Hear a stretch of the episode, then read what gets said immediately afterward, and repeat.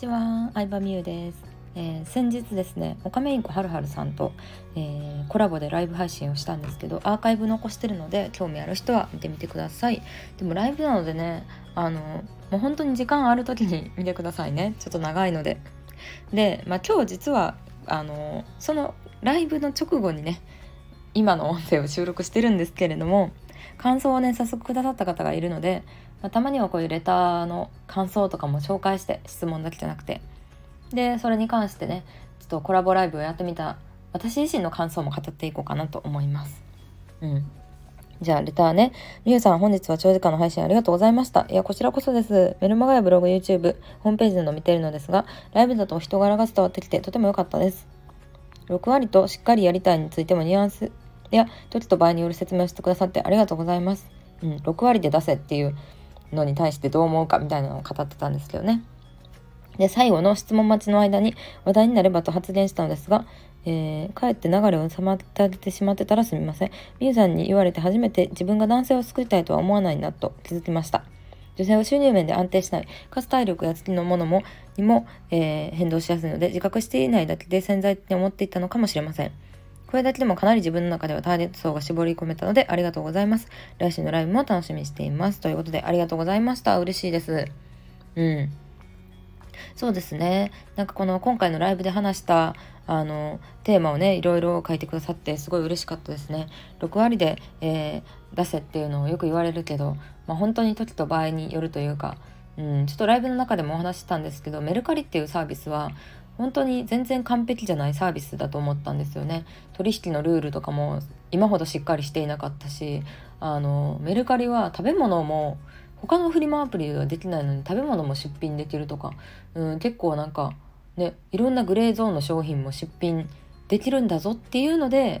転売ヤーとか背取りをしている人たちがメルカリに参入してきたことで盛り上がったみたいなのがあるんですよ。メルカリでだけはグレーゾーンのもの売れるぞみたいな。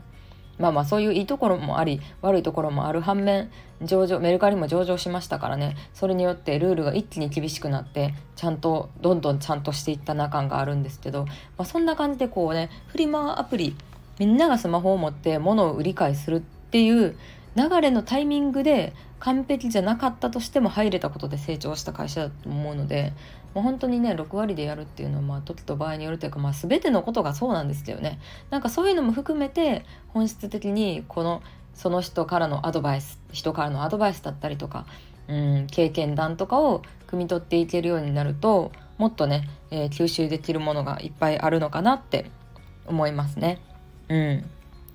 でそうそうそうね、私自身もターゲットをね女性限定としてるんですけど、まあ、別に男性でねメルマガとか見てる方もいるんですけどいますし、まあ、あの販売している商品の一部は男性でも参加できるあのオンライン完結の講座とかもあってうん1割2割ぐらいかな2割いないぐらいかな。の男性も買ってくれてるんですけど、まあ、基本的に私は女性を救いたいというか、まあ、過去の自分みたいな人を救いたいっていう気持ちが一番強いというか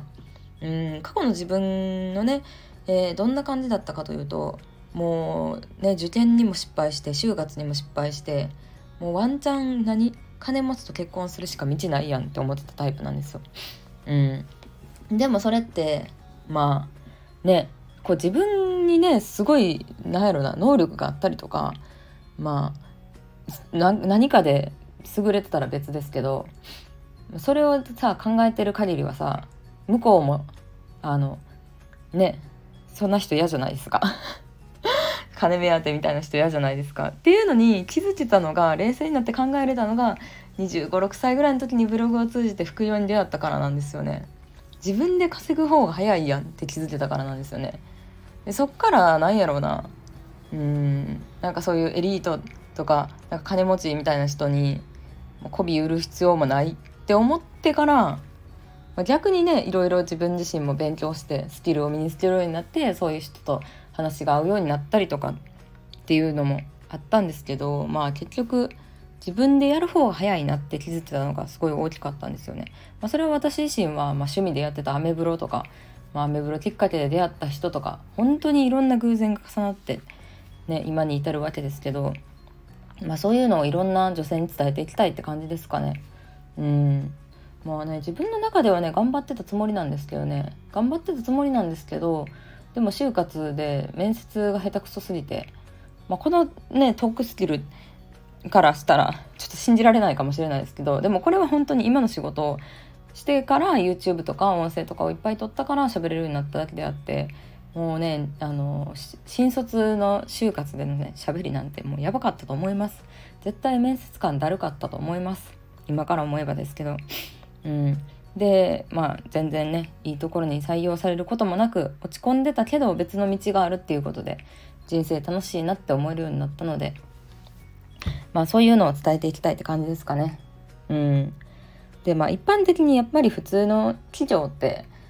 うん、私の働いた会社はまあ産業用ロボットを作る工場での仕事だったので工場での事務の仕事だったので、まあ、男性が8割 9,、まあ、9割かな。でもう女性の仕事がね、えー、なんだろう出世するとかはないんですよ。もうずっと下っ端なんですよ新しい人が入ってきても。っていうところだったから特に思うっていうのもあるんですけどうん、なんか仕事を変えれば本当に男女良くも悪くも平等な世界もあるし女性でもすごい稼いでる人もいるし自分で稼いで自分でブランド好きなブランドバッグ買うとか、うん、美容にお金かけるとかやっぱすごいかっこいいなってずっとずっと思ってましたね。うん、自分で稼いだお金で綺麗になる女性っていいなってずっと思ってて、まあ、それに今はちょっと、まあ、ほんのちょっと近づけてる、うん、自分にうんちょっとずつなんか自信が持ったというかうんなんかもっともっとこれからも新しいこと頑張りたいなって思うしなんかこれをちゃんとこのライフスタイルを維持したいなって思いますね。そう。まあそんな感じで。ね。うん。そう私はね結構男性には厳しいんですけどね。女子には優しいっていう。という意味でもなんか女性をね応援したいっていう。うん応援したいというかでも多分ほんのちょっとのチャンスだと思うんですよね。知るきっかけさえ正しい情報を知るきっかけさえあればそういう人が実際にいるんやってなんか知れば変わるというか情報の取り方だったりうん自分でもできそうって思うきっかけだったりまあこれそういうきっかけをね与えていきたいなって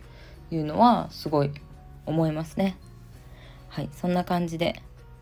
えー、感想自分の感想も語ってみました。ではるはるさんと今回コラボしてみたんですけどすごい話しやすかったですね。タイプ似てるというかはるはるさんもずっとネットゲームとかをされてたんかな。もうパソコン大好きっていう感じで育ってこられて、まあ、住んでるとことか性別も違うんですけどでもなんだろうな深層心理的には価値観がすごい似てるなと私自身も思ってて、うん、自分で自分のことすごいっていうの苦手とかもそうやし HSP 気質とかもそうやしなんかそういうね価値観でつながってるってなんか面白いなっていうのは思いましたね。話しやすかったですすごい、うん、そういう根っこの部分がもちろんね違う人間なんで違う意見とかはありますけど根っこの部分が似てるからなんか話しやすいなっていうのはあったし、まあ、コラボはねあの一人で喋ってるよりも話の広がりがいろんなところに飛んだりするので面白いなと思いますねいろんな人とコラボライブとかコラボ収録とかもまあこれからやってみたいなと思いました。はい、ということで今日はこれで終わりにしたいと思います。ありがとうございます。